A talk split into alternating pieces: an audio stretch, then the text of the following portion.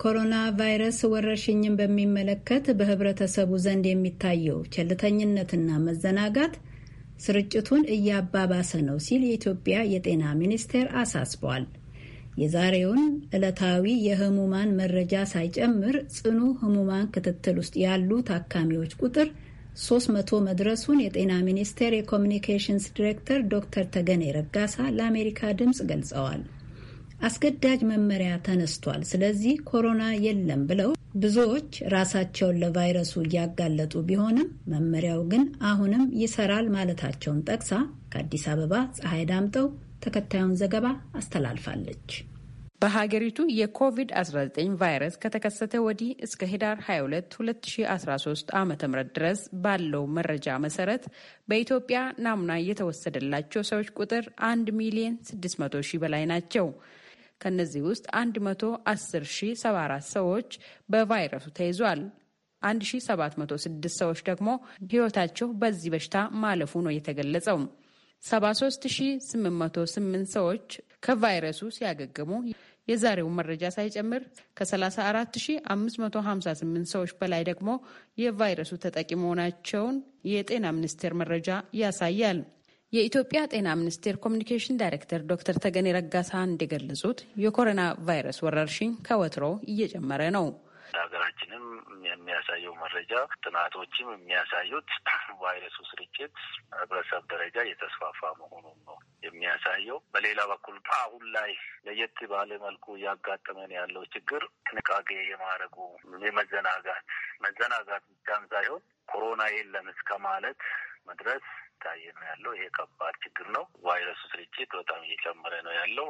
ስርጭት ብቻ ሳይሆን በየቀኑ የሚሞቱ ሰዎች ቁጥር ግን እየጨመረ ነው። በጽኑ ህመም ላይ ያሉ ሰዎች በየቀኑ ከሶስት መቶ በላይ ነው እየታየ ያለው። ያለን መረጃ ይሄንን ነው የሚያሳየው። ከዚህ ጋር ተያይዞ ግን አቅልሎ የማየት የቫይረሱን አደገኛነት የመርሳት ስቃዩን የመርሳት ችግሮች በየቦታው ከአዲስ አበባ ከተማ ጀምሮ እያጋጠመን ነው ያለው። እንግዲህ በዚህ ላይ ምን አይነት ስትራቴጂ መከተል አለብን? እንዴት ህብረተሰባችንን የቫይረሱን አደገኛነት እያሳየን አሁን ተጨባጭ በጤና ተቋማት ላይ በተለይም ደግሞ ኮቪድ በተዘጋጀው ሕክምና ማዕከላት ላይ በዚህ ቫይረስ እየተሰጡ ያሉ ወገኖቻችንን ማሳየት የምንችልበት ይሄንን መቀልበስ መቻል አለብን። በተለይ የአስገዳጅ መመሪያ መነሳቱን ተከትሎ ህብረተሰቡ ዘንድ መዘናጋት እንዳለ የገለጹት ኃላፊው አዲስ መመሪያ እንዳለ ጠቅሷል። የአስቸኳይ ጊዜ መነሳት ጋር ተያይዞ ያጋጠመ የክፍተት አለ ግን አዲሱ መመሪያ ወጥቷል። ዋናው በቁርጠኝነት ያንን ተግባራዊ የማድረግ ችግር ነው እንጂ አሁን ህብረተሰቡ ከማወቅ አንጻር ቫይረሱ ምን እንደሆነ የመከላከያ መንገዱ፣ መተላለፊያ መንገዶቹ እና ሊወሰዱ የሚገቡ ጥንቃቄዎችን አብዛኛው ሰው አውቆታል። ግን ያንን ተግባራዊ የማድረግ በተለይ ልክ እንደ ከዚህ በፊቱ በክልከላ ማስቀጠል አስቸጋሪ ነው በራሱ ከኢኮኖሚ አንጻር እያንዳንዱ ሰው በዕለት ተዕለት ተግባር ውስጥ ማድረግ የሚገባቸውን ጥንቃቄዎች እያደረገ ከኮሮና ጋር አብሮ መኖርም ስለሚቻል ኮሮና እስከሚወገድ ድረስ ያንን ኮሮናን መከላከል ብቻ ሳይሆን መቆጣጠርም ስለሚቻል ይህንን ደግሞ አድርጎ በዓለም ላይም ተሞክሮ ያላቸው ሀገሮችም አሉ። የቫይረሱ ስርጭት እየጨመረ መምጣቱን የጠቀሱት ዶክተር ተገኔ መንስኤውንም አብራርተዋል።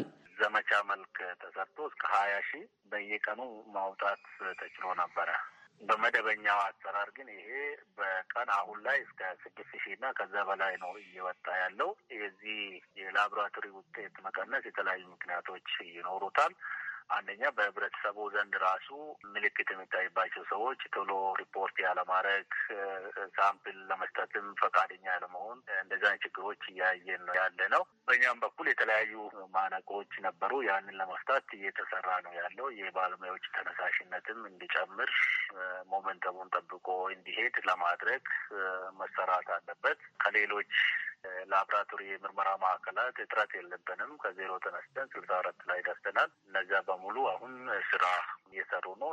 በሙሉ አቅም ያንን ለማሳደግ ላይ ትንሽ ክፍተት አለ እንደተባለው፣ ግን ደግሞ በመደበኛ አሰራር even ከስድስት ሺህ እና ከዛ በላይ እያወጣን ነው ያለነው። እሱ ላይ መታየት ያለባቸው ነገሮች እንዳሉ ሆኖ ግን በተለይ ከዚህ ከ resistance ጋር ተያይዞ እያጋጠመ ያለው ችግር ዋናው ችግር እሱ ነው የሚል እምነት ነው ያለን። በዚህ ላይ መስራት ይጠበቅብናል። ሁሉም አካል ኮሮና የለም የማለትና አቅልሎም የማየት ቫይረሱን አደገኛነት የመስራት የመጠራጠር ሁኔታዎች ታይቷል። ይህም በግልጽ መነጋገርና ይህ ችግር መቅረፍ በጣም አስፈላጊ ነው የሚሆነው።